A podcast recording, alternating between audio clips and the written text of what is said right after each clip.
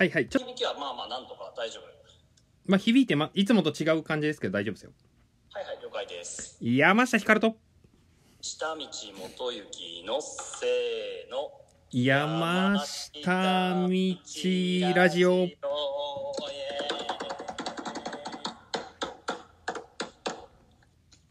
どうもどうも。何回目でしたっけ？えっ、ー、と75回目ですか。お7号まで来ましたかえっ、ー、とですねこちらは今ですねはい。えー、金沢にいます。おお先週言ってたかもしれないですけど金沢21世紀美術館の日常の淡い展の、えーグループ展の搬入にやってきております。父の蓋にあそうそうそう母の蓋を初大々的に美術館で発表って感じで。ええはい。まあまあいい感じに仕上がってきてるかなと。写真だけですよね写真とはい。ちょっとした文章ですね、あ現物はないですよねさすがに。現物とは？あじ蓋。はい。いや現物もね俺持ってはいるけどまあ持ってこなかったしまあそれはいらないかなという感じで。なるほど。だから結構広い展示で空間が真ん中が広くてポカンって開いてるんだけどうんうん。まあ壁だけの展示でなんとか持たせようっていうのがまあ今回のミッションかな。うん。でほう。まあまあなんか持ちそうかなっていう。金沢金沢。で今ちょっとキャプション周りを結構何ミリ単位でガツガツやってみんな火みたいな。また死人は出たんですか？まだ出てないけど。あまだ出てないこれから。明日までしか搬入ができないので。うーん。いつから、はい。い、つからですか？えっ、と29からですねおおで9月の何日までだかな。あ結構先まであんだね。そうだからまあなんていうんですか？えっ、と、えーコロナとかだと、まあ、波が一回収まるぐらいまでやってるだろうという感じかな。逆に言うと,、えー、と東京都現代美術館の展示が緊急事態宣言で閉じましたね。ねえ。いやもう本当に予定が立てらんないよね。建てらんない。結構。だから出入りできないからね今東京にね。そうだよね。いやだからなんかもうちょい前に言ってほしいよね。やるんだったらさ。今年のゴールデンウィークはちょっと怪しいですよみたいなさ。だったらいいけどしかも今回開けられない全部閉じるみたいな結構強めのやつをしやろうとしてるからね。なんかあれなのかな？ネトウヨでさうん。菅さん最高みたいなやつまだいんのかな？もう酒飲み飲みたくないと思ってたんですよ俺もみたいなやついんのかな？うんでも俺俺の考えだと逆に大阪がこれだけ増えちゃってやばい状況になってるのを見ながら、うん。えー、と東京が徐々に増えてるから、うん。ここの段階で結構厳しめなのを引いて、うんうん。大阪とすごい差を見せつけたらなんか「菅さん最高っす!」みたいなのがいっぱい出てくるんじゃない？なるほど。うん。だから逆に今までにないぐらい厳しめでやってんじゃないかな。でもよくわかんないよね。なんかあの法律的なさ言い回しなのにさ表現が曖昧じゃんそうだね。要請とか強制力が。要請なのか協力なのか。で要請要請は守った方がよくて協力は守んなくてもいいみたいなさ。はいはいはいはいはいでもなんかそれってさなんかこうなんなんつうのかな。もう一杯飲むみたいなさ友達との会話レベルだったらいいけどさ全員にそそれを出しといてさなんかこううんうん。なんか触れ込みが出たから守んなきゃいけないっていうなんかこうちょっと軍隊っぽいじゃないですか。上からの物言いをとりあえず言うこと聞くやつの方が多いでしょっていう言い回しじゃないですか。そうそうそうそなんかずるいずるいっすよね。いろいろ。うずるいよね。でいい加減気づくと思うんですよ。なんかもう向こうが都合のいいことをただ言ってるだけででもオリンピックはやろうとしてる感じとかさ。うんうんうんうんうんうんうんでもまだ言うこと聞いちゃってるじゃんなんか。みんな。そうね、なんか難しいところだよねこれってね。だから今までその欧米諸国のうん。その自由を重んじているだろうところがさ、うんうん。意外とさ政府がすっごい厳しいロックダウンとか強制的なものをしてさ、うんうん。へいへい従ってるわけじゃんみうんんな、うんうん。だからそれって別に今の中国とかと全然変わんないぐらいのうん。レベルのことを国民たちがやってるっていうか,、うんうんうんだそれに比べると日本はまだなんかその強制力をそこまで発動させてない感じがするけど、うん。うん多分空気の警察みたいなことがみんながなっていてそうそうそう。で市民によってそれを縛るみたいな、うん。なんか日本らしいよね。うん。なんかこう俺とかあのよく信号無視するのね。うん。歩いててね、うん車じゃなくてねうん。自転車とか、うん。あの自転車や乗らないからあれだけど、まあ、歩いてるとほとんど信号無視するのよ。車来てなかったら、うん。でもさ信号無視をする人たちを見る眼差しってあるじゃん、うんうんうんうん。夜中とか誰もいないけど待っている人が向こうにいて、うんうん。俺とかもうそのまま歩いたままそのままスーって通るんだけど、うん。それをこう見る目みたいな、うん。うん。でもなんかいやいや俺が引かれたら自己責任だからっていうかこう、うん。俺がちゃんと見て自分の確認した上で渡ってるから俺別にいいんだよって思ってるけど、うんうん。なんかあるよね。その全体としてそれがこう締め付けるような感覚っていうかね、うんまあそれに頼ってるよね。そうなんですよ。そう。それを有効に利用してるよね。うん。まあ、戦争の時も多分そうだったはずだと思うけど。なんか本当にパチンコとか映画館とか誰も喋ってないのになんでダメなんだみたいなさ でなんかナイターに限ってはなんか突然だと混乱するので解散することにしましたとかって言ってうわーとか感染上がっててさ。本当にこれ都合じゃんっていうさ。そうだね、すごいよ、ね、なんかでもまあ今回はなんかちょっと実験って感じがするよね。ああ言うこと聞くかどうか実験みたいな。それもあるし、うん。結構厳しめにやっちゃおうみたいなん。感じはあるけど、でも一体それがなんどういう意味でそれが行われてるかっていうことがよく聞こえないけどね、うん。とりあえず GoTo 失敗しましたとか言えばいいのにさ。そうそうね。GoTo だろっていうね。マジで。うん。だからなんか絶対やってる側の都合の悪いことは言わねえんだっていうね。絶対に言ってくれないっていうことが安倍安倍さんの時に分かったもんね。そうだよね。絶対に頭を下げないし、うん。うん絶対に言わないし、うん。絶対にごまかしきれるし、うん。そのままやめられるっていうのがしっかり分かったね。それでちょっと続きますけどその名古屋の河村の当選っていうさあもう地獄じゃないですか本当に。あー。でももうこれでこれで俺もうなんか分かったと思うんですよ。正しいことは絶対に勝たないっていうのが。うんうんうん。そうねでどんな手を使ってでも当選するっていう人が当選するっていう風になるんだったらもう正しさで戦いに行かない方がいいんじゃねえのっていう。まあそうまあ最近ねよく光くんが話してるそれだよね、うん。本当にね。だって絶対負けるわけでしょ？京都に共産党員はいりませんって言った人が当選し当選したりとかさ。はいはい。もうマジで地獄でしかないじゃん。でやっぱり宇都宮さんの方が良かったわって言っていや負けてっからっていう話じゃんそうだよね、うん。そうだよね。そこで正しいこと言ったってしょうがないよねそうそうそう、ね。うん。でもしょうがないんだけどその勝たない方法で勝つ方法はないのかね、うーん。そういう大きな意味での勝つっていうことで勝たないとやっぱりダメなのかね。多分だけどその効果があるのは勝つことだよね。その、まあそ一人一人がとかさここだけはなんか給料いっぱいあげますとかここは楽しいですって言っても本当にここが楽しいだけで。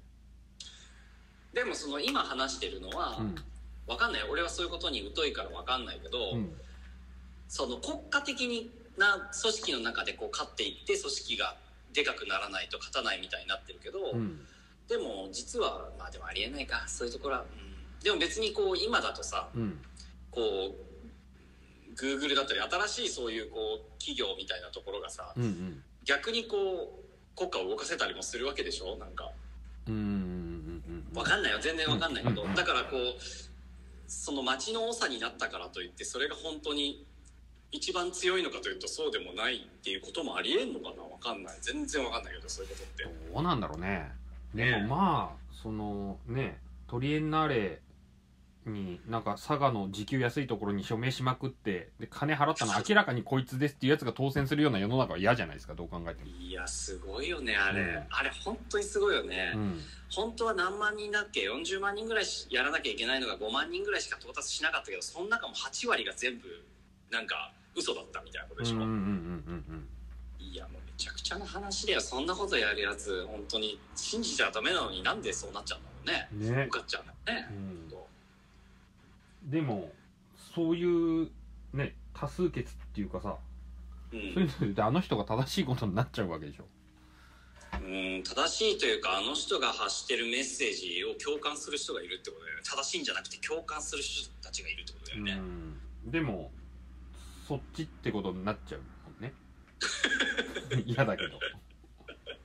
でそれでいやあのー俺たちは認めないとかっていうわけにもいかないわけでしょ。うんあいつが市長である世の中で私はな名古屋に住み続けますがあいつの言うことは聞きませんはできないわけでしょ？うん。なんかなんだろうな。あの変える話？そうだね。うん。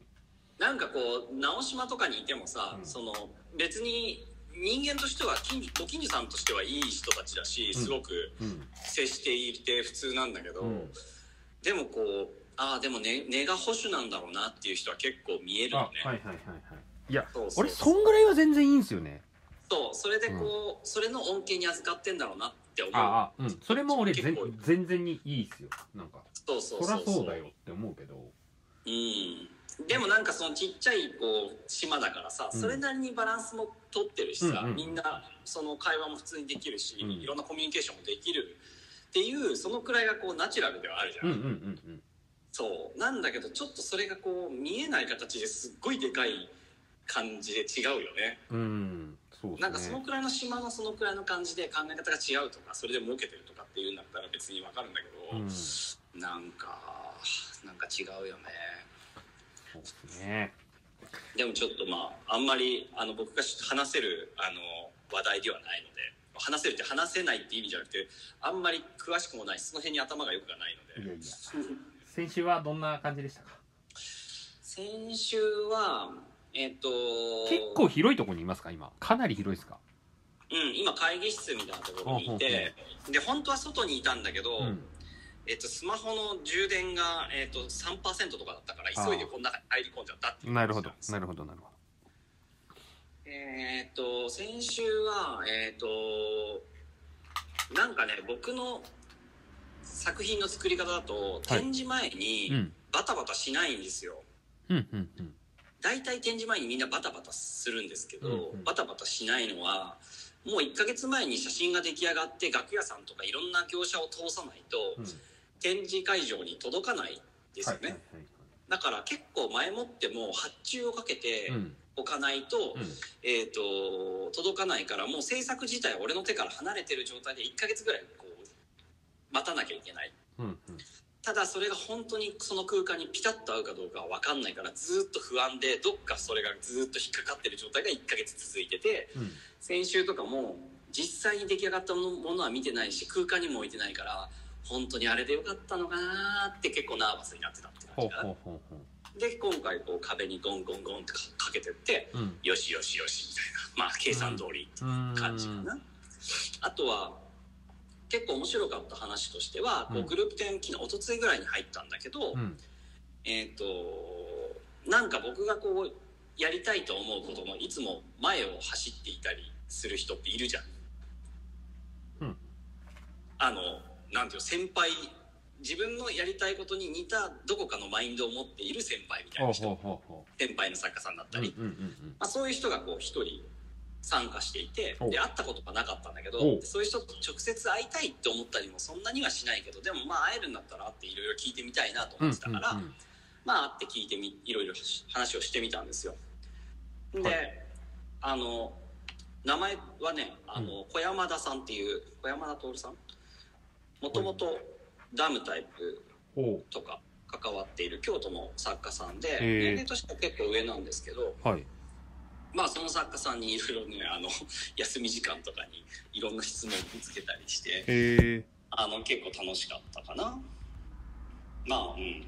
なんかあと一つその大丈夫ですか？聞き聞きにくいですか？今あいやいや全然。今ググってました小山田徹さんを。ああはいはい。でえっとあのーまあ僕が聞きたかった内容としては小山田さんって、えっと京都の京都一律芸術大学っていうところで、まあ、うん教授をずっとしてるのね、はい。でだからまあアート系の学生にもう10年以上教えていてはい。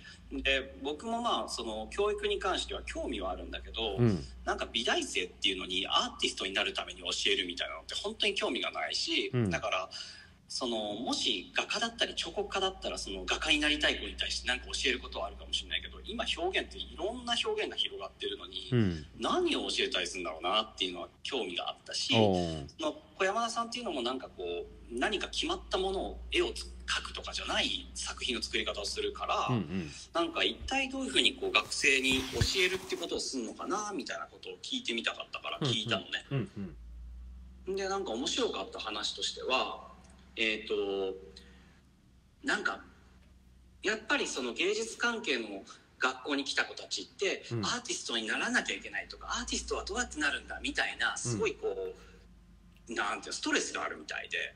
うんうんうんうん。ゆ夢でもありそれをやらなきゃっていうストレスがある。それって今もあんのかな？うーんでもあるみたいよ。だからせっかくこの大学のここに来たんだから表現者にならなきゃとか、うんなんか一旗あげなきゃみたいなどうやってアアーティストになろうみたいなやっぱ考えてる子たちがやっぱいっぱいいると思うんでね。ほだからそういう子たちにそのを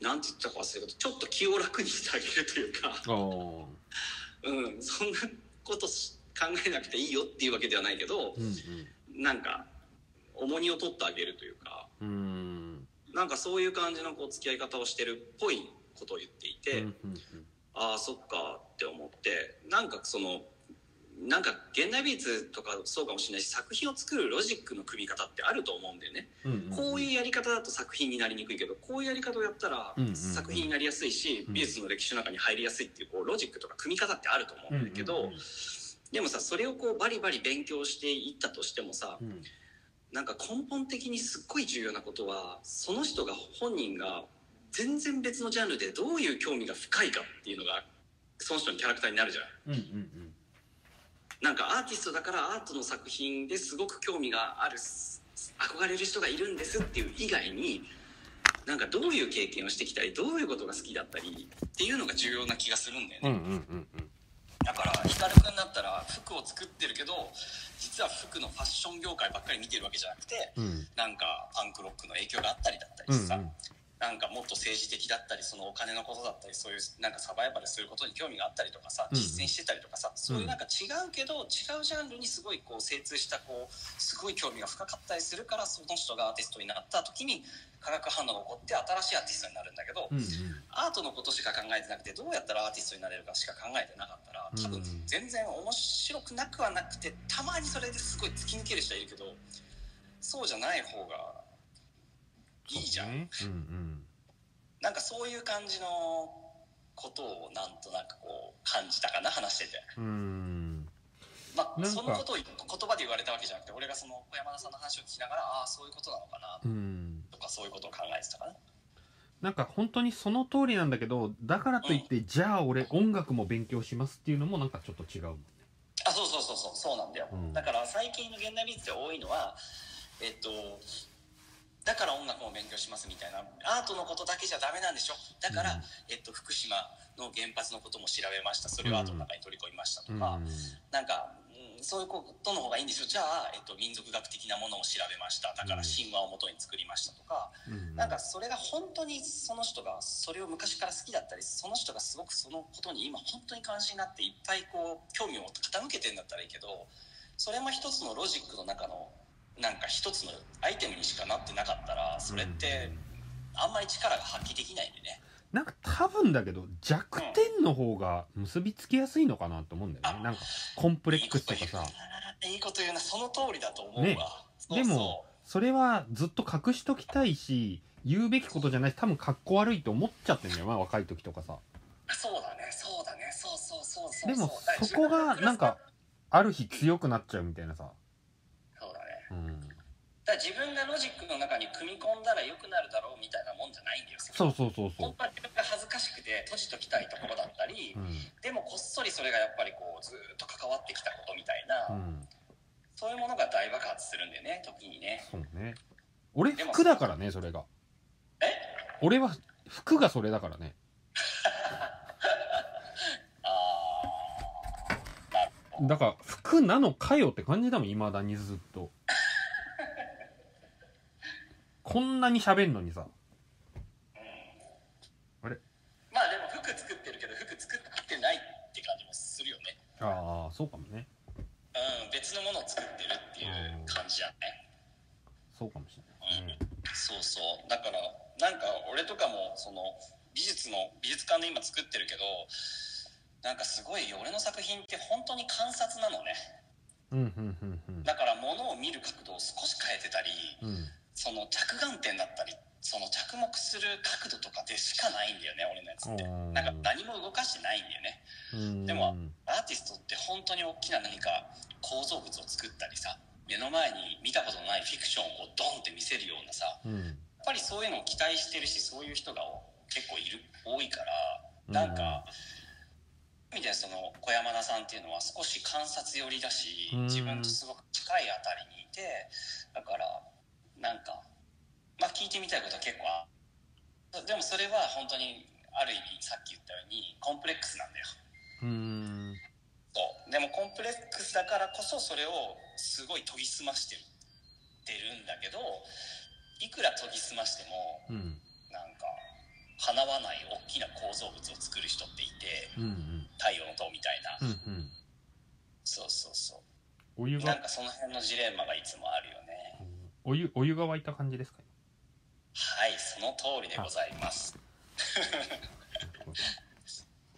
麺ですか今日はじゃあ。ん麺をた食べる感じですか？今から。いやいや今ねコーヒーあ飲もうかないいね。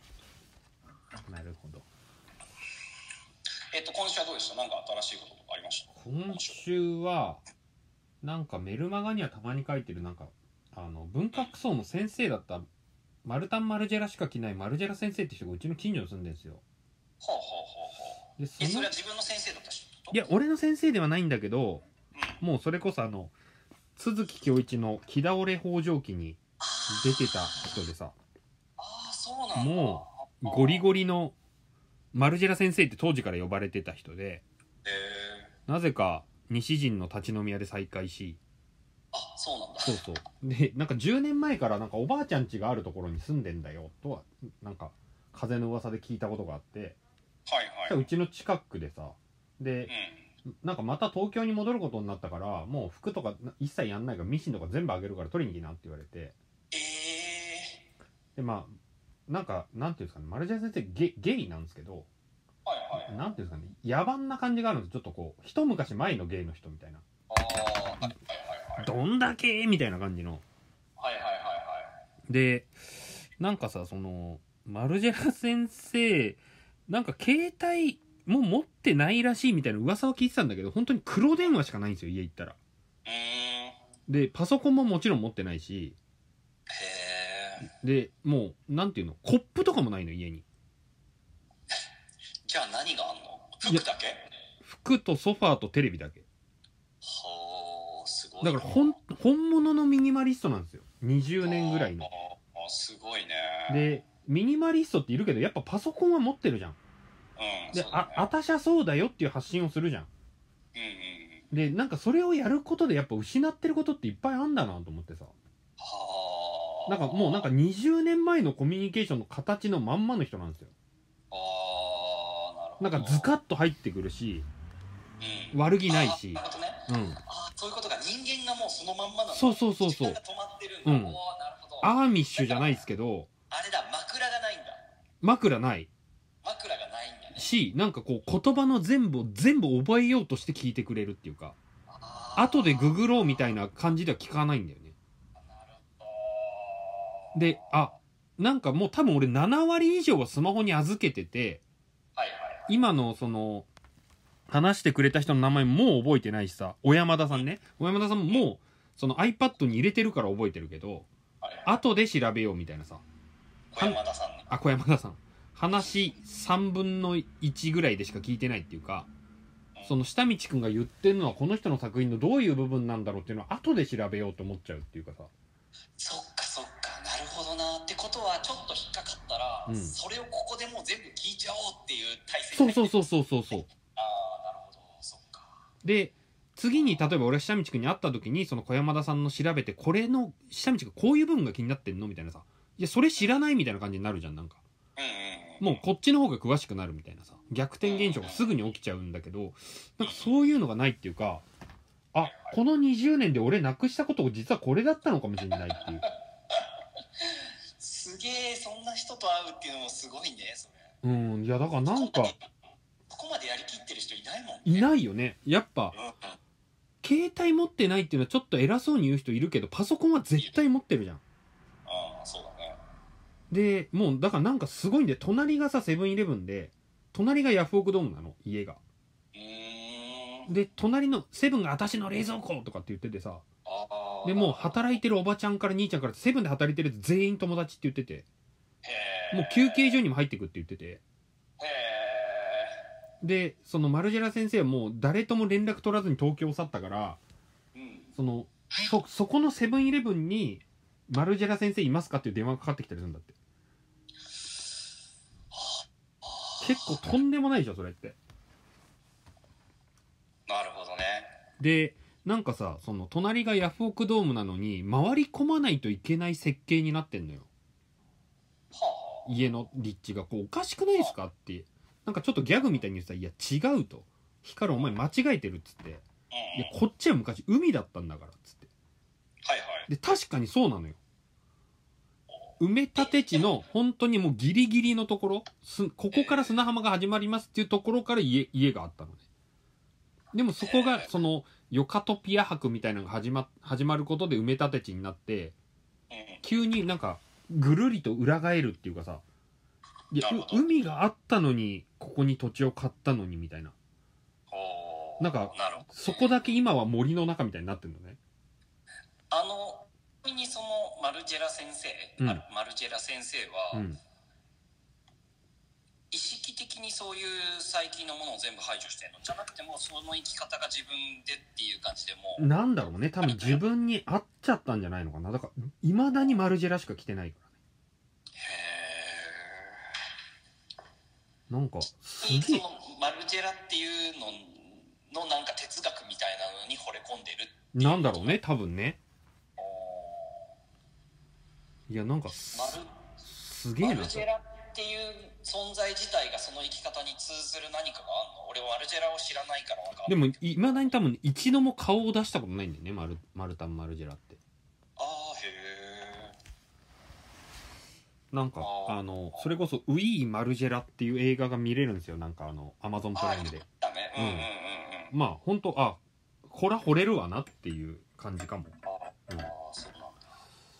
いやだからなんかああっていうね。なんか20年間が なんかあフリーズドライされた人に会ったというか。ああー。しかもすっごい濃密なひ感じの人なんだね。そうね。もうね。でもシンプルイズシンプルイズシンプルっていうかさもう畳とかひっぺがしてなんかそのなんていうの？もう荒々しい木があるじゃないですか。うん。あれの上で暮らしてたりとかさもうへズボンとズボンのもう服全部マルジェラなんだけどそのハンガーとハンガーの間を何センチって決めてるらしいえマジか。いやもうすごいだからもうあの下道くんでも殺されるんじゃない？下道インストラーが行っても殺されるっていうぐらい完全な美意識だけで生活をしていて。ああそうなんだ。でこれえ引っ越し引っ越しだからこれこんな感じなんですか？って言っていや10年間ずっとこの暮らしだったよ。って言っててえっ、とその先生をやって暮らしてるの？今はもう謎ですね。はあ誰かが生かしてるのかうん。なうん。わかんないですけどいやもう。先生としてはいい先生だったの？いや俺ね習ったことはないんですよ。ただ、うん。まあ一番有名な先生だったって感じ。はあ。給料の全部をほぼ全部をマルジェラに突っ込んでるとかって言われたりしてて。なんか偶然あったんだ今回は。立ち飲み屋で偶然あったんだよね。はあ。めちゃくちゃ似てんなと思って。でもいるわけねえよな西陣の立ち飲み屋にと思ったらマルジェラ先生で。お互いに向こうっちを知っていや向こうはは知らなくてでもまああー。そのマンマンモス学校だからまあそういうやつもいるかみたいな。はいはいはいはい。ちょっとすごかったえ今ヒカルくんが何をやってるとかも知らずこっちは自己紹介から始まる。あそうそうそうそうそうそう。おーいいなあ。でも飲み屋でよく会うから。ああそうなんだ、ういいなあ。しょぼい服ばっか作ってんじゃねえぞってすげえ怒られたりとかしながら。いやあんた見たことねえだろと思うんだけどはあそっかなんかちょうど昨日何人か一緒に展示を作っている、うん。まあ、別の作家さんとちょっとした時間とかでくっちゃべってて、うん。あのなんだまあ一緒に仕事をする人とかいろんなそのいろんな年齢が上がってきてるよねみたいな話があって、うん。その中でも最終的にその会話が行き着いたのがでもそれでもやっぱりこう自先輩みたいな人っていうか、うんうん。そういうたまに仕事をするとうん。なんかドキドキするとかときめくというか、うんうんなんかやっぱ違うじゃん。その下の人だったらなんかもうこっちが作家だと思ってこう初めからこうひ低いところから来てしまうというかさ、はいはい。うん、まあそれは別に悪いことじゃないしそれはそれの関係の中で面白い刺激的なことあるけど、うん。なんか上の人とかでこうやっぱりすごくこう違う時代の深い人みたいなうん人、うんうん。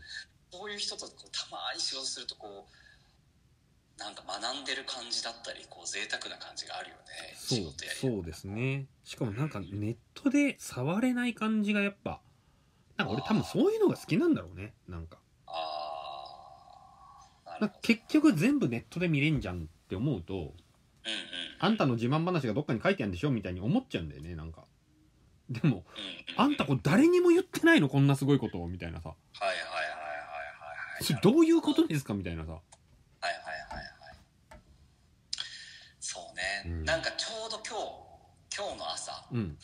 あのーちょっとした依頼が来てて、うん。俺のところにメールでね、うん。でそれがまあある美術大学で、うん。えー、とちょっとトークをやってほしいみたいな。でオンラインでお願いしますみたいなのが出てうん。でまあその相手が相手のその先生が、うん。連絡が来た先生が、まあ、俺の先輩だからいいですよってうん言って乗ったんだけど、うん。それとちょっとついでみたいな感じで、うん。ちょっとあの生徒の作品とかについて少しだけ公表みたいなのしてくんないかなみたいなのが来たんだけどほうほうほう申し訳ないけどそれはやらないようにしてるっていう断ったというかうん話したのね、うん。でまうん。あそれとそれだったらこういうやり方だったらいいですよっていう話をしたんだけど、うん。なんかいくらオンラインになったとしてもうん。物なしで話せないっていうあかまあね。だって確かに2人お互いリアルに会話してても、うん。なんかお互い何作ってるんですかっていうものがないのにその質問する野暮さみたいなのがあったりするじゃん、うんうんうんうんうんでそれでうーん伝わらないと思うんですけど説明しましょうかみたいになるのもうん。野暮じゃん、うんうん。だからさそれがやっぱ美大とかでどんどんオンラインで公表もしますみたいになっていってるんだろうけど、うんうんなん。かいや絶対俺やっちゃダメだろうなっていうかそれがもう今時代的にダメって言われてもダメだろうなと思っててだからちょっと前に芸大の先端の生徒が「下道さん、ゲストで公表してくれませんか?」っていう依頼があって卒生の。うんうん。でそれでもちろんじゃあ行きますと。その学生が選んでくれたんだったらもちろん行きますって言ってたけど緊急事態宣言が出てやっぱりオンラインしてほしいっていう依頼になっちゃって、うんうん。でその時にいやオンラインだとやっぱ責任取れないから俺、うん。だから本当に申し訳ないけど僕は多分行かない方がいいかもしれないって言ってうん断ったりもしたから、うん。やっぱりこうなんていうのかな。やっぱこう変えられないし変わらない変えちゃダメななんかちょっと引いてる線引きってあって。うんうんうん、なんかそれが多分一瞬で飲み込まれていくんだろうなと思いながらやってるところがあるかな。そうなんかちょっと思い出したので。そうなんですよね。本当に。はい。なんかメールではみたいに言ってたもんね昔は。なんか実際会って話さないととかって言ってたけど。あなんかもうすぐメールで大丈夫になっちゃったしとかって思うと時間の問題なんだろうなこの感覚とかは思うよね。そうね。うん。昨日久しぶりにテレビというものをホテルで見てほんでなんジャンクスポーツかなんかやってて、うんうん。でダウンタウンまあままっちゃん浜ちゃんがううん出てて、うんでゲストがオンラインなのね。うんうん。スポーツ選手が、うんうんなんかねやっぱ浜ちゃんとかのこう毒舌とか切れ味が悪いよねそれはね、うん。ね。あれだけ間が大切にしてる人がさうん。なんかこうその人がちょっとこう傷つくぐらいの悪口みたいなことをこう突っ込んだりさっていうのって間がすっごいいるからさ。いやそうなんですよ。俺も俺もだってん何回こうお湯沸いたんすかっていうタイミング見計らったよ今日 そうだね確かに、うん。確かに確かに、うん。そうだよね。そうなんですよ力出せないよね。そうなんですよ。チナですけどはいはい。あの今アイコンを変えたんですけどこれがマルジェラ先生の家ですで映ってんのがマルジェそうなんだ。すごくない？すごい。確かにすごい。すごい。もうやばいんですよ本当に。マジか。これ家か。うん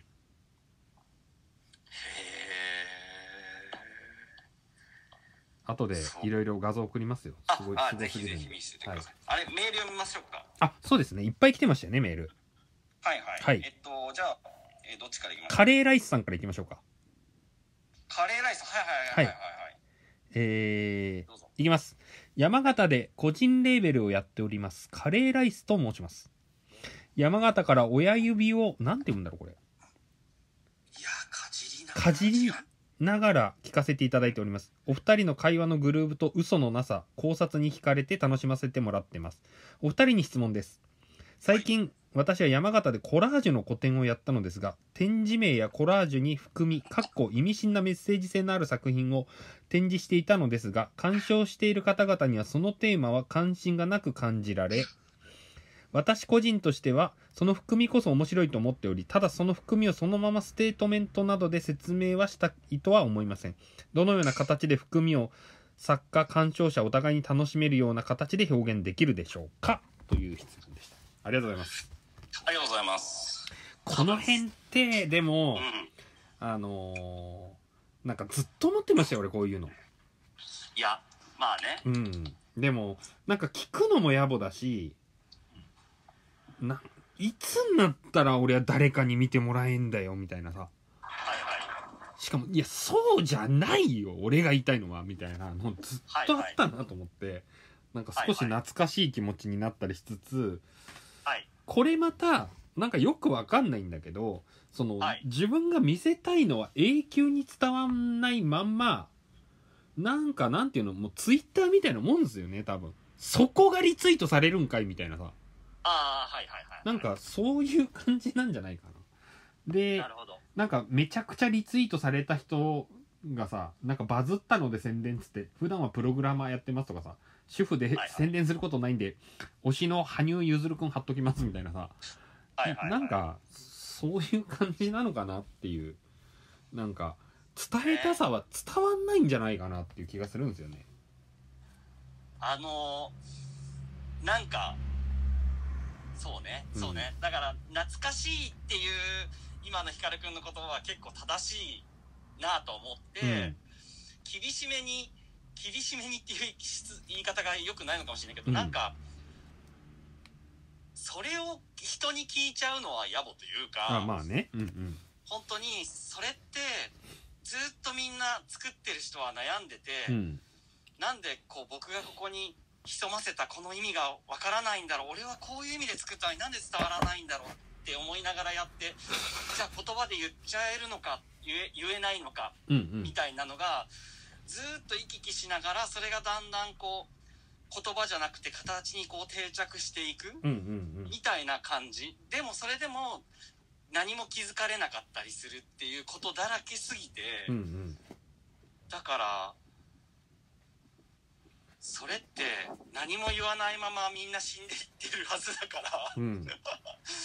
最近ねその岡田敏夫ゼミとか聞いてても、うん。やっぱ高畑勲とかいや全く語ってないけど誰も語ってくれてないんだろうなっていう気もするし。なるほど。うんだからまあそれはいつかすすごくその作った人に気持ちが似てたり共感できたり、なんかそこまで届く何か感覚を持った人が到達できるものとして土の中に埋めてる感覚だよね多分ねうもうね、んあとあれかもね。やり方を変えながらなんかずっと続けていくしかないのかもしれないですよねそれもあるね、うん。だから今はそれが今言ってたようにコラージュかもしれないけどコラージュじゃなくてポエムかもしれないうし、ん。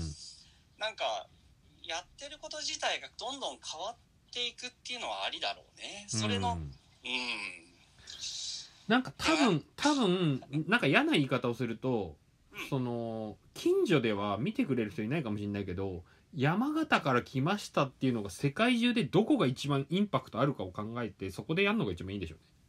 あえ？山形？って言われるとこでやればとりあえずまず見る気ガンガンだけど近所の兄ちゃんが何かやってんだっていう風に思われるよりはなんかめちゃくちゃフックされるものを作られるというかええ？って言われるところでなんかめちゃくちゃだから国内の一番アクセスの山形から一番アクセス悪いところで展示やりますって言ったら多分なんか結構人が来そうな気がするんですよね。そうね、なんか実は僕が今先週先々週となんか焼き物にドハマりしちゃって自分で作ったこううん。焼き物のサークルでさ、ううん。だからもうすげえ焼き物を今作ってるんだけど、はい。初めて窯を、まあ、色もつけて焼いてみたのね。うんうん。でその時にその焼き物っていろんな土地のあのー特色ってあるじゃん。うんうんうん。備前焼きだったらこう茶色くて焼き締めで薪で炊きますとかさ、うんうんうん。だからその土地に行くとそのなんかこう種類のものがいっぱいあるわけじゃん。うんうんうん。なんだけど直島って別にそういうのが関係ないから、うんとりあえずなんか沖縄行きたいし沖縄のまあ焼き物やちむんってよく呼んでる、うん。こう茶色とかブルーとかのやつでこうちょっとしたこう絵付けをするやつを作ってみてるのね。ほうほうほで作ってみるとううん。直島でやちむん沖縄の焼き物って意外と合うかもなとか思ってて。おおそれはなんでですか？なんかさ沖縄今の話で思い出したのは、うん。沖縄ってそのやちむんというまあ技術とかうん。焼き方とか色とか色合いをもう徹底的にみんながもう分解して再構築しまくってるわけよ。うんうんうんうん。おしゃれなやちむん伝統的なやちむん、ん新しいチャレンジのやちむんみたいうんなさ、だからやちむんでさインスタとか入れるとさうわここまでなんかいろんなことが細分化されてやり尽くされてるのかあみたいに見えるあなるほどね。うんうんうん。そう。でも僕がやりたいのはすごいシンプルなやちむんで、うん。でもこれを俺はもし沖縄でやったら本当に何にも価値がないけど、うん。うんなんか直島でやって人にあげたりする分には全然価うん値があるなと思ったねんうんうんうんだから俺が作ってちょもう使えるぐらいの感じで俺が可愛いと思ってる、うんうん。そのやちむんを作ってなんかパイくれたおじちゃんとかに「あじゃあこれあのそばチョコ作ったから使って」とか言って、うん。お礼であげたりするにはもう最高の価値があるものが作れんじゃないかとうん思って、だなんか今言ってたみたいになんか違う場所とか違う形とか違う届き方みたいなうんうん。のはあるよね多分ね。そうですね。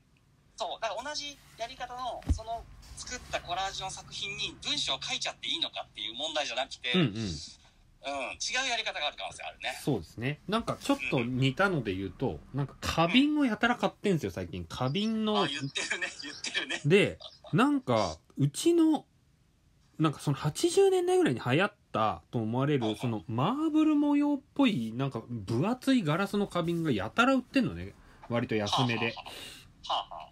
でなんでなんだろうと思って聞いたらなんか福岡のなんとかマチェックみたいなちょっと名前忘れちゃったんだけどなんかそこの会社が作ってたから九州は多いのよって言ってて。あ、なるほど、なるほど、なるほど。だからあそういうことなんだと思って。なんうんか明らかに質がいいしめちゃくちゃに大胆なデザインなんだけどうんこっちでは安く手に入るけどネットで見ると割と高かったり。はいはい。だからなんかあそうそのやちもんじゃないけどさなんかそのこっちでは安価だけどみたいなそのやっぱ差異を利用するしかないよなって思うんだよね。はいはい、そうだね。うんうん。確かにね。そういうことじゃないですかね。ちょっと、今外に出てるんですけど、はいはい。い声は響きがなくなったと思うけど、聞きやすいですや聞きやすいです。あ、よかったよかった。はい。そんな感じですカレーカレーライスさんはい、ありがとうございます。はいなんかあの、こういう感じで全然初めてだけどメールくれるとすごい嬉しいんで、ぜひぜひメールください。では、はいえっと、読みましょうかね、もうはい一人。はいえー、っとですね。えー、っと、ちょっと待ってよ、どこだっけな。あ、これか、はいはい。いきますね。はいえー、山下さん、下道さん、おはようございます。中野です。ありがとうございます。今日は、えー写真家、えー藤井保さんとクリエイティブディレクターの柳井道彦さんの対談でフィルムについての文章があったので紹介させていただきます。はい。えー、とまず藤井さんが、えーと「時間を経て分かることを大切にしたいですね」「結果が分かるまでの間が間が必要なんです」と。明るいところから暗いところの暗いお寺の中に入ったら最初真っ暗なのにだんだんディテールが見えてくるじゃないですか。あの時間が大事な感じがして僕はその間が祈りの時間みたいな感覚がありますね。でそれに対して柳井さんが最近安順応って言葉があるあるって教えてもらったんです。例えばえー星空を奄美大島で見ていると最初は真っ暗なんだけど時間が経つとだんだん星が見えちゃんと見えてくる。みんな早合点をしたり待つことができない時代ですけどじっくり見るとか立ち止まって考えるってとても大事ですよね。ニュースの見出しだけでそこにブチ切れたり許せないってなっちゃうけどその裏に一体何があるのかを感じ取る時間がもらえない時時代だから、えー写真の現像を待つような時間というのは、えー写真だけじゃなくて僕たち生きていく中で一番必要なことの一つだと思うんです。っていう、えー文章ですと、えーそこでお二人に質問です、えー私はとても共感したんですが多くの人たちは時間を使って考えたり見えてくるものではなくすぐに答えが出る見えるものを望んでいる気がします。選挙をやったらきっとすぐ見えるすぐ分かる党が勝つ気がするんですけどこれって本当に正解なんでしょうか？なるほど。ありがとうございます。ありがとうございます中野っち どうね。なんか俺これこれななぜかもう下道くんに返事を書いちゃったんですけどそれをちょっと読んじゃっていいですか？はいはい文章でね。ははいいはいぜひぜひ。えー SNS のことを週刊誌じゃなくて瞬間誌と言ってる人がいたけど俺たちはマスメディアじゃなくて待つメディア作りをしていかないといかんなぁと全編親父ギャグで失礼しましたとだから本当に待つメディアを作んないとダメなんでしょうね。なんか待って考えられるような。はいはいはい。うん。なるほど。あこのメールに対して俺に返しをそれを書いてたんだ。あそうです。読んでなかったですか？ああなるほど、はい。はあ。まあでもあの中野っちのこの今日のうん。メールとうん。質問に関しては、うん。まあ答えがないですよね。答えがないというかもう質問の中に結構答えがあったりもするし、うん。なんかそれをでもまあそれでも光くんがどうひっくり返したりするかっていう期待があるああそうね。うんうん。うんうんそうそうそうそう。いやでも俺ねでもねやっぱその速さに合わしてってるっていうのがあるんですよね。そああなるほど。の下道くんが先週言ってたさタイのあの中華蒸しとか俺もうその日の夜食ったからねねウースターソースじゃなくてオイスターソースの間違いです。そこだけ間違いです、はい。皆様。はい。そうだから俺もうすぐやっちゃうんですよ。はいはい。いいじゃないですか。だから乗ってってるますよ。だからそういう意味では。考えないで。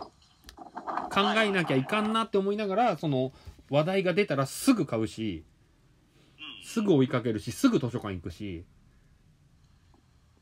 みたいなのありますまあね、ただそのそれ自体がこう寝かされていってこう定着するっていう時間があって、うん。そうすると最終的に光くんの場合まあある考え方だったり、うん。あるこう自分の興味のあたりにその例題も落ち着いていくというか、うん。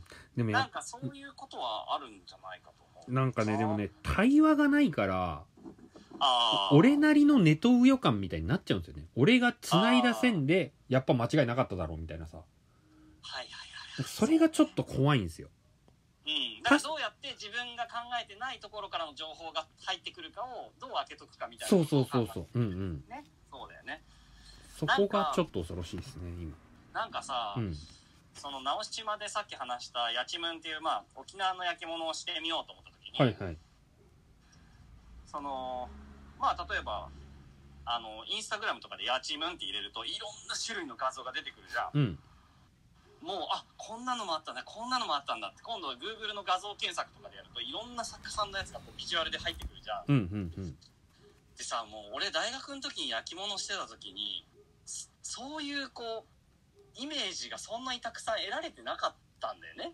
はいはいはいはいはい。だからみそれを見るためにはその陶芸ショップのやちむんが置いてある店に行ってみるか、うん。そういう本を買うか雑誌を見るか、うん。なんだけどでもそんな量が一気には手に入らないうんし、その中ですごい好きになった作家さんに直接見に行ってその人の工房を見てみるとかしたりとか、うんうんそういう学び方だったけど今びっくりしたのはうん。もう作り方とか調合までいろんなところで教えてくれるしもうビジュアル的なものがもういっぱい手に入るからうんなんか今のこういう感じってすごい同じようなものを作ったりパクったりするにはすっげえ簡単だしやりやすいんだけどでも実はそれがそこでなんでその形になったかってことがあんまり伝わらないままこう飛び火みたいにパクリが生まれてきて、うんうん。それによってちょっと面白いパクリとかの現象が起こる可能性はあるけどなんかこうなんだろうな。横になんかこう情報がスライドするって感じが本当にリアルで体験したね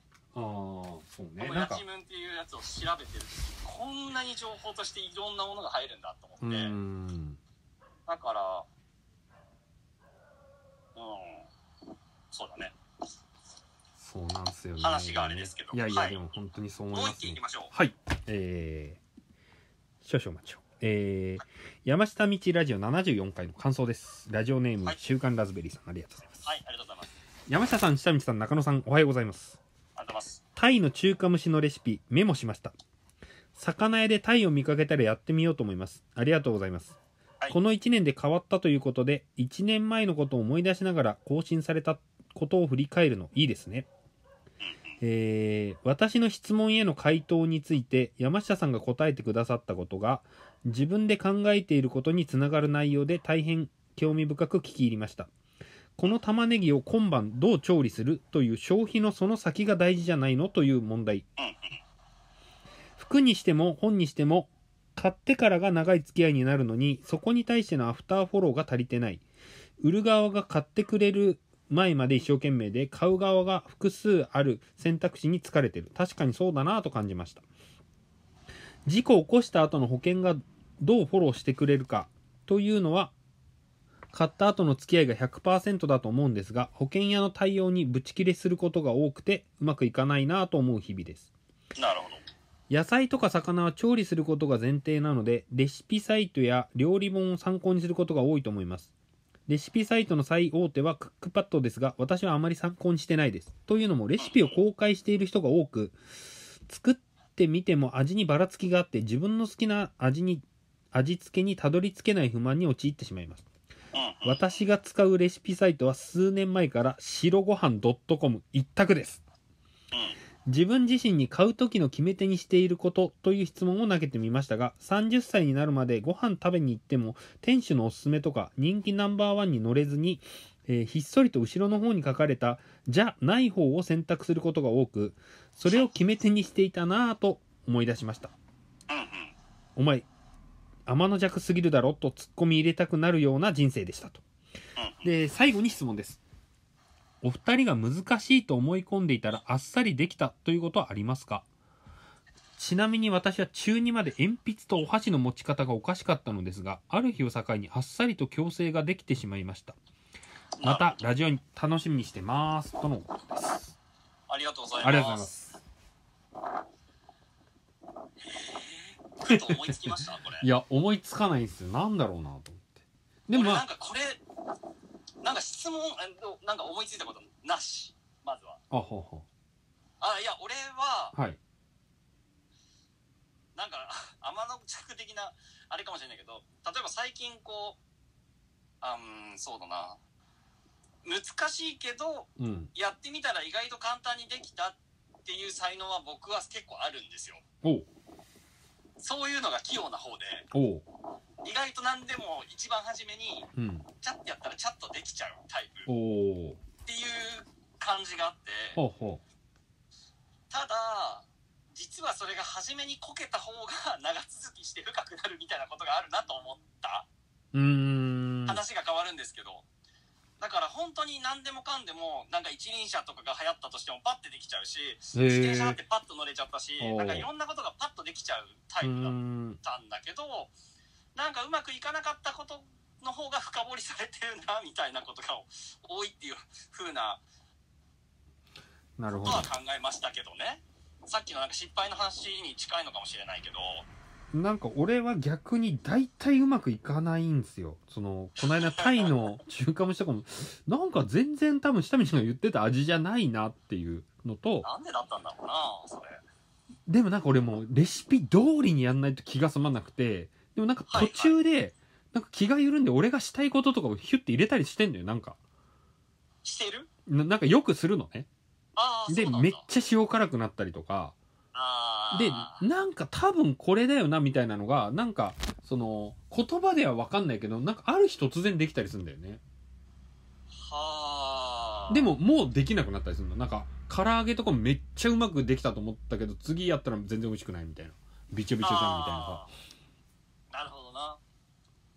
車はでも意外とそうでしたね。車は意外と難しいと思ってたけどこうずっとね東京生活があって田舎に住んで車なんて急に免許ペーパードライバーに乗れっかよと思ってたけどスッと乗れたなっていう。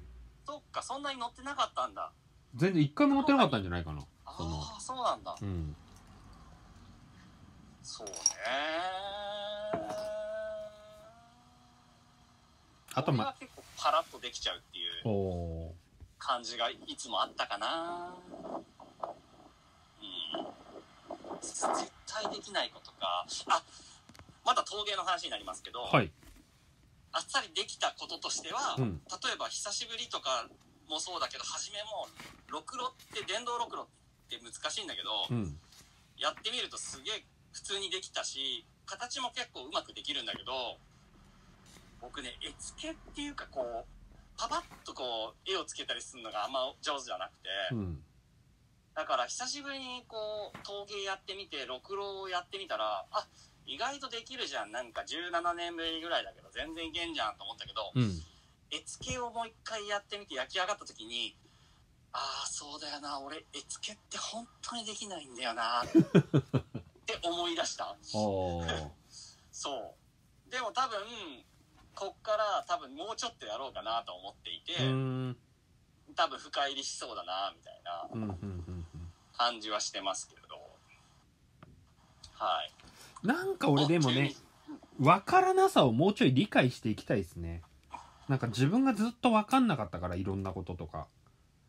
例えば？お金の稼ぎ方とかさ好きなことで食ってるように見えるけど実際は全然そうじゃないようなこととかさ。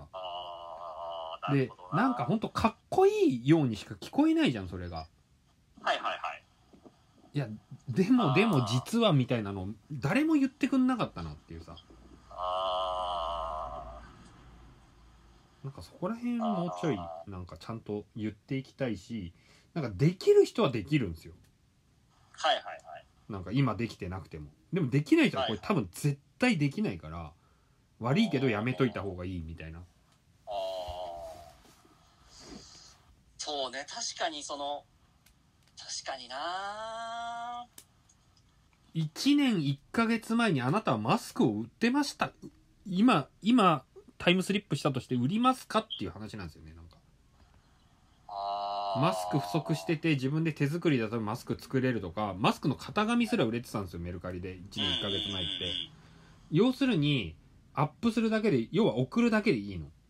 はいはい。でもう100%売れますとはいはい。っていうのが今の視点からわかるけどやるかっていうとやらない人もいるじゃん。はいはい。でやらない人はもう多分やんないんだよね。人に言われないと。なんかあのうんうんうん。うん社員とかバイトじゃないとやんないんだよね。はいはいはい。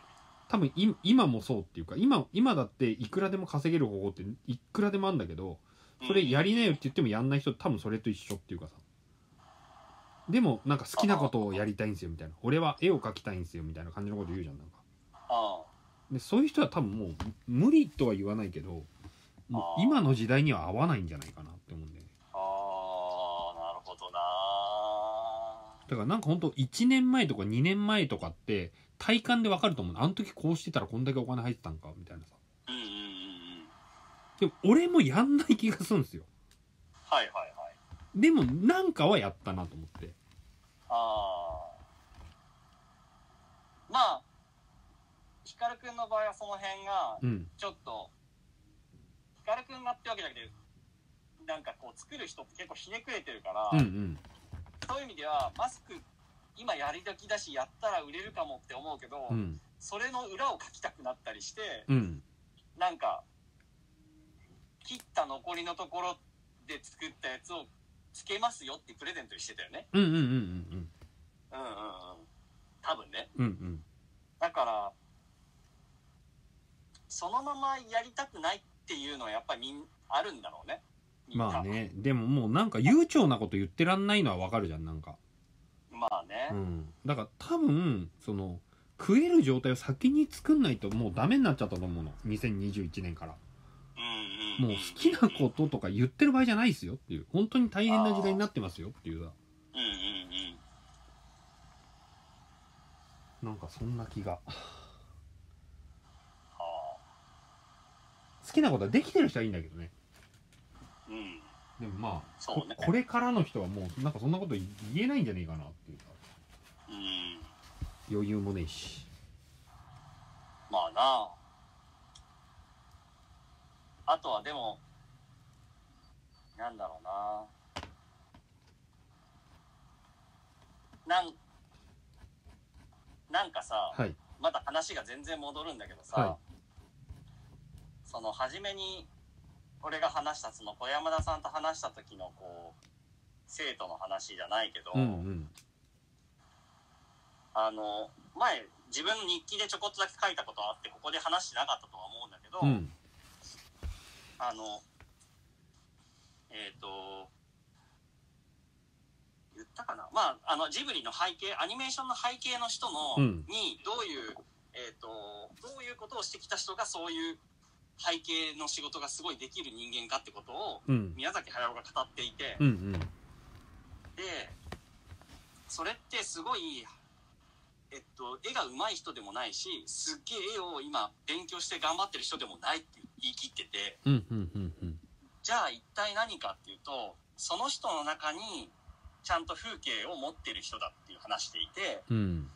例えばすごく絵のうまく描けるアニメーターみたいな背景の人がいたとしてもその人の中に例えば夕日とか街の風景の夕日みたいなものがその人の中になければどこかで見たどこかで見たアニメの風景を真似して描けるだけだからうん。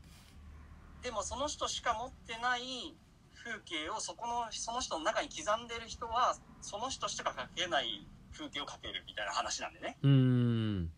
だからその人が自分なりにその自分の中に取り込んだものが何であるかってことをちゃんと理解しないといけない。うん。でもみんなは憧れがあるからこうなりたいみたいなことを考えてはいるけど、うん。実はその人の中に含まれているところとそれがずれてたりするとうんうんうんうん。いう話なのかなと俺は思っていおてーだからそのずれているところでいくら何かこう自分らしいものを作ってるとか作り出そうっていうんじゃなくてうん。自分の中にこう蓄えられてる方をなんか見つける理解するうん。みたいなことを自分では難しいけど人から言ってもらったりっていうこともあるしうん。なんかそういうことがあるのかな？って思った。今聞いててこうまずは食えるようにならなきゃいけないっていういうこともあるけど、うん。そこでこうよりその自分の能力が発揮されたりうん。そのその人らしい形が少しでも出るっていう時ってうん。その人の中に蓄えられたその人の何かがあるとは俺は思うのね何かしら。ずっと家にこもってニートしてましたって言ってもその人の中にもこも蓄えてるものがあるはずだし、うんうんなんかそれがこういい形の何かとこう組み合わさった瞬間に力が出る。うんうんわかんない。それをやろうとしてるのかもしれないけど光くんがこうあのバイト辞める学校とかでも。うん。でもそれ難しいよな、なんかちょっとね精神論になっちゃうんだよね。なんか具体性がないっていうかさ。あじゃなくてまず食えるようになってからやった方がいいと思うんだよね。ーあーそうなんだ。うん。じゃないとなんかもう本当にめちゃくちゃ厳しくて俺はやりたいことだけやりてんだって言ってもなんか苦労しかないんじゃないかなっていうなんかなんかちょっと、ねちょっと全部覚えてないんだけどなんかインドネシアかなんかでは、日本のアニメーターってその GAFA 級の人たちぐらい年収1000万楽勝で軽く超えてますぐらいに思われてるけど実はど底辺の仕事なんだよっていうとめちゃくちゃ驚くみたいなツイートがなんかはい。バズったみたいなのを聞い聞いたんですけど、だからなんか結局さ超絶頑張ってアニメーターになったとしてもさなんか不眠不休でめちゃくちゃ安い金で雇われてもうなんじゃこりゃみたいな感じになるのってめちゃくちゃかわいそうじゃんなんか。なんかなんだ武井壮がよく言ってたなんか世界な何種陸上競技で世界一になったけど結局食えねえんじゃんみたいなさ。誰も教えてくんなかったよそれっていうさ。要するに野球選手とかさサッカー選手とかもう決まってるやつのなんか何何位とかになんないとく食えないとかってもう世界一になったら絶対食えると思ってたのにみたいな感じのこと言ってて。だからもうわかんない。将棋が5段なのか習字が8段なのかわかんないけどよくわかんない方向にすげえ頑張っても全くもって食えないことの方が多くて。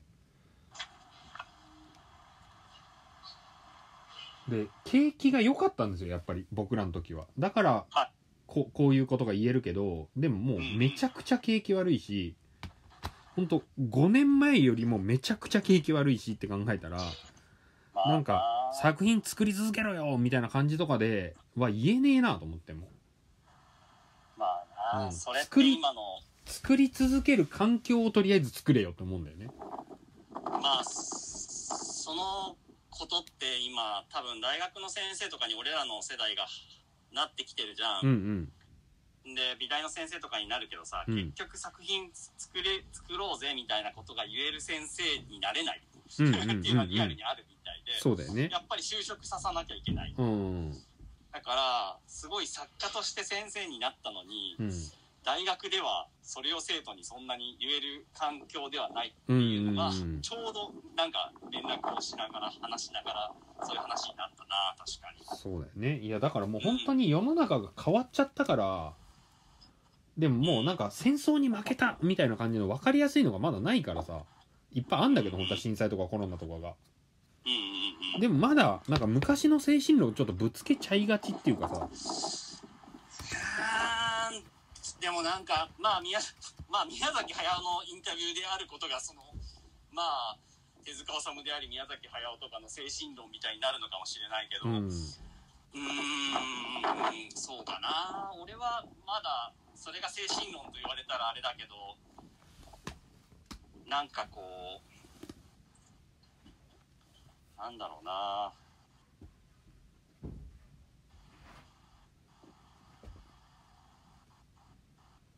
なんかその人だからうん。できることとか、うん。その人に合ってることとか、うんうん。やっぱそういうことがこう仕事とは関係しているとは思うんだよね。うんうんうんうん。だから、すごいこう、才能とかっていう話のすごいちっちゃな話をすると、俺本当にこう、レシートをペタペタ時系列に貼るとかめちゃくちゃずっとできるけど、うん。妻はすごい苦だったりとか、うんうんそういうところから始まり、他にもたくさんこう、いろんな意味で自分にはできる仕事うん。とか、自分に向いてたり、うんうん。それがもう少しいくと多分その人がすごく深くそれに関しては考えられるっていう仕事もあるはずだし、うんうんなんかそういうことだとは思うんだよね。うんうんうんうん。でそれは創作の話とかじゃなくてその宮崎駿の話もそのその人にしか多分眠ってるないことってあって、うん。それによってその人は個性を持ってたりするっていうようなことがいっぱいあるところがやっぱり生かされたり使えた方がいいとは思うんだよね。そうじゃなければ、まあね。うんうん。本当にベルトコンベヤーの上で何かを作るっていう仕事になるから、うんうんだからそこを自分で気づくのか誰かが気づいてあげるのかうん。なんかそういうところが重要な気がするんだよね。そうじゃなければベルトコンベヤーになるような気もするし、うんうん。しかもそれがちょっとうまくいけばそれがこう自分の武器になっていくから。そうっすね。うん。だからまずお金を稼げよっていうのも結構なんか俺よくわかんないけどなんかどうやればいいのか 俺もそれを言われると今俺がそれを言われるとなんかじゃあ一体何なんだろうって結構考え込んじゃうから。うん。だからなんか音楽でいうこうメジャーデビューしたいみたいな感じに見えちゃうんだよねみんなが、うん、ああ、でメジャーデビューーしても食えないじゃん。ああそうだね、うん。それは別に関係ないことだと思うね。うん。うん。でもなんか全部がそういう風に聞こえちゃうっていうかさなんかどこどこで展覧会やりたいとかなんかもう全部無無効になっちゃったじゃんはっきり言って。そのお金持ってる人がいなくなっちゃったっていうかさ。なのにまだそこ目指してんかいみたいなさ。はいはいはいはいはい。はいはいそうねうん。でもそういう意味では別に多分この今21世紀美術館のグループ展に参加してるけど他の作家さんとかもこのでかい美術館でやるのが夢ですって思ってやってきた人たちってわけではない気がするよね。まあね。うん、全然それを目標にしてやってきたわけじゃないものがここに転がってきてる人たちばっかりだとう思うね。んでもなんかめそれを目指してる人の方が多いっていうかさ。おいおいおいおい。だからそうそうそう。それをもう一切やめなさいと思うけどね。本当に。うん、そうそう。でも、そういうことなんだよ。なんか、かその、小山田さんと話した時に、うん。生徒に対して言ってる、言った、そのアーティスなるほどねトになろうとか、うんうんなんかそういうもののストレスを下ろしてあげるっていうそういう話だよ。うんうんうんうん。でそうじゃないんだよっていう、表現とか作るってことはそういうことじゃないんだよっていう、アーティストになろうとかそういうことじゃないんだよっていう、それはパン屋さんであってもいいんだよ、それは、みたいな。だ自分に合ってたりするのが何かって話だからっていう。うん。で俺がすごい聞きたかったのも美大の先生になったらやっぱりアーティストを育てなきゃいけないっていうような感じがすごい嫌だなと思ってたけどあだからその先あの小山田さんっていう人に「先生として何を教えてるんですか?」って言ったら「まあアーティストになろうみたいな気持ちが強すぎるから生徒がそれをちょっと楽にしてあげるんだよ」みたいな話をしてて。んなるほど。なるほどそれでいいのかそれが教育だったりもするのかなるほどなって思って、うんうんうんうん。らそれって多分光くんが言ってることと近いと思うよ、うんうんうんうんうん。うん。そうそう。白熱でしたかね今日はうーん、誰が聞いてんだろうな。ちょっと待って、なんか、すげえ白熱しちゃったな。はい、皆さんありがとうございます。あ、しんみさん、どうもどうも、あしんみさん。じゃあ読書して終わろうかなはじゃあ僕、ちょっと、あの、ご飯買いに行くので、はい退出します。はいまた、はいではでは。ありがとうございましたまた来週。えー性欲浅い量例えば街を歩くとします。するといろんな情報が視界に飛び込んできます。空の青さ人の足音見かけない地名の車のナンバー色音文字何でもいいです。ただ歩いているだけで視界は様々な情報でいっぱいになります。昔はその情報の一つ一つが独立していました。例えば電車の壁にずらりと並んでいる英会話を学ぼうとかダイエットをして健康になろうとかそういう前向きな雰囲気のメッセージたち。子供の頃それはあくまで英会話を学ぼう。健康になろうと各々が独立した主張をしているように見えていました。場所を例えば商店街に変えてみても同じです。今一押しの商品とか期間限定の割引セールとかそういう派手なデザインの看板やチラシもそれぞれが独立した主張をしていると思っていました。あの頃は街を歩くだけで飛び込んでくるあらゆる種類の情報あくまであらゆる種類の情報だなと思うまででした。だけど私は少しずつ気づいていきました。一見独立しているように見えていたメッセージはそうではなかったということに。世の中にあふれている情報はほぼ全て小さな川々が、えー合流を繰り返しながら大きな海をなすようにこの世界全体がいつの間にか設定している大きなゴールへと集約かな？されていくことに、えーその大きなゴールというものを端的に表現すると明日死なないことです。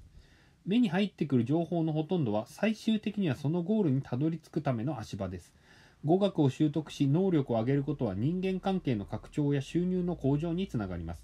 健康になることはまさに明日死なないことにつながります。他にも人との出会いや異性との関係の向上を促すもの節約を促すものその全ては明日死なないことという海になる前の川川です。私たちはいつしかこの街には明日歌詞みたいに未来と読み替え読み仮名が振られているイメージの明日です、えー死にたくない人たちのために必要な情報が細かく分裂して散らばっていたのだと気づかされます。それはつまりこの世界が誰もが明日死にたくないと感じているという大前提のもとに成り立っていると思われているということでもあります。そもそも明日死にたくないとはどういう状態なのでしょうか？明日ひいてはこれから先の長い未来進んでは死にたくない人たち。最も典型的なのは人生を共にする人がいる人でしょう。パートナーや子供などがいる人。他にも両親兄弟友人恋人ペットなどを含めた自分以外の命と共生している人たち。自分の命が存在していなければ生命活動が止まってしまう恐れのある生命体が存在する場合明日死にたくないと思う可能性は高いでしょう。思うというか無意識的にそういう状態であるという方が近いでしょうか。そしてあ明日死にたくない状態に該当している人は自分がそういう状態であることに自覚的でない場合がほとんどです。なのでどうして人間は生きているのか生きている意味とは何なのかなどという疑問を何とかしたとて去年の夏は暑かったとでも言うように自分にもそういう時期があったけれどなんて語ってきたりします。クソみたいな返答です。そういうこと若い頃はよく考えたな。そんなこと考えたって仕方ない。毎日を生きるだけ。人生の意味は死ぬ時にわかるんじゃないかな。むしろそんなことに悩めて羨ましいよ。目の前の家事や仕事で精一杯。これらは全て人生に自然と他者が現れてくれた人たちの言葉です。明日死にたくない人たちがその日常を問題なく進めていくための盾として磨く言葉たちです。そういう人たちが世の中の大多数を占めているためそういう人たちをもとにこの世界のゴールが形作られることは自然なことだと思います。またこの数年間の間に幸せにはいろんな形があるよねという風潮も強まってきました。家庭や子供を持たない人生結婚ではなく事実婚同性婚ポリアモリーアセクシャルノンセクシャル3人以上または1人で生きることを選ぶ人生。多様性という言葉が市民権を得て人それぞれの喜びを堂々と表明し認め合う流れが定着しつつあります。ゴールはそれぞれだよね。時代は変わったよね。昔と今は違うよね。常識や価値観は変わったよね。高らかにそう宣言するような情報に触れる機会がぐっと増えました。この文章を読んでいるということはあなたもこう思っていると思います。うるせえ黙れ多様性という言葉が生んだ一つの生んだものの一つにおめでたさがあると感じています。自分と違う存在を認めよう。他人と違う自分でも胸を張ろう。自分らしさに対して堂々としていよう。生まれ持ったものでジャッジされるなんておかしい。きよきよきよきよって感じ。で何て言うんですか？しいほどのおめでたさでキラキラしている言葉です。これらは結局マイノリティの中にマジョリティしか当てはまらない言葉であり、話者が想像しうる自分と違うにしか向けられていない言葉です。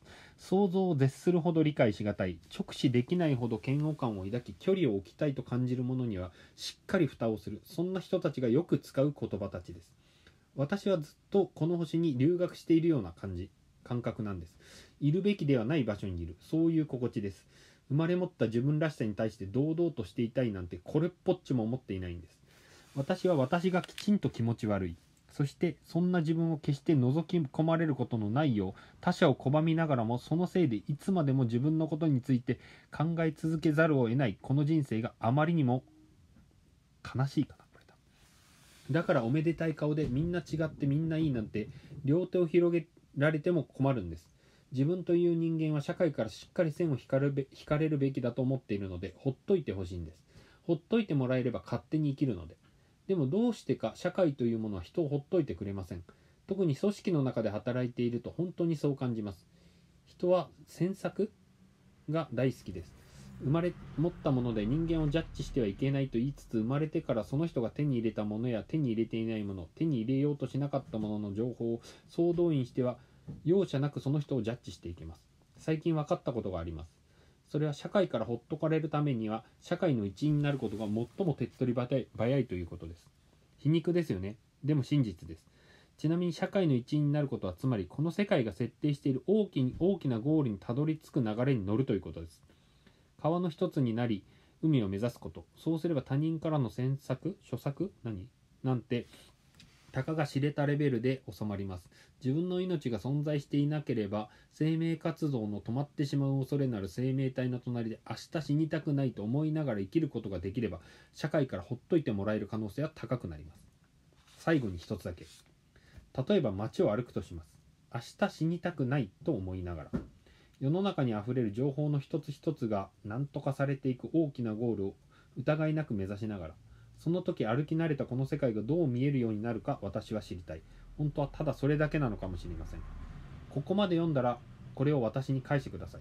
その後は実際の声で直接伝えようと思います。という始まりの声でした。終わります。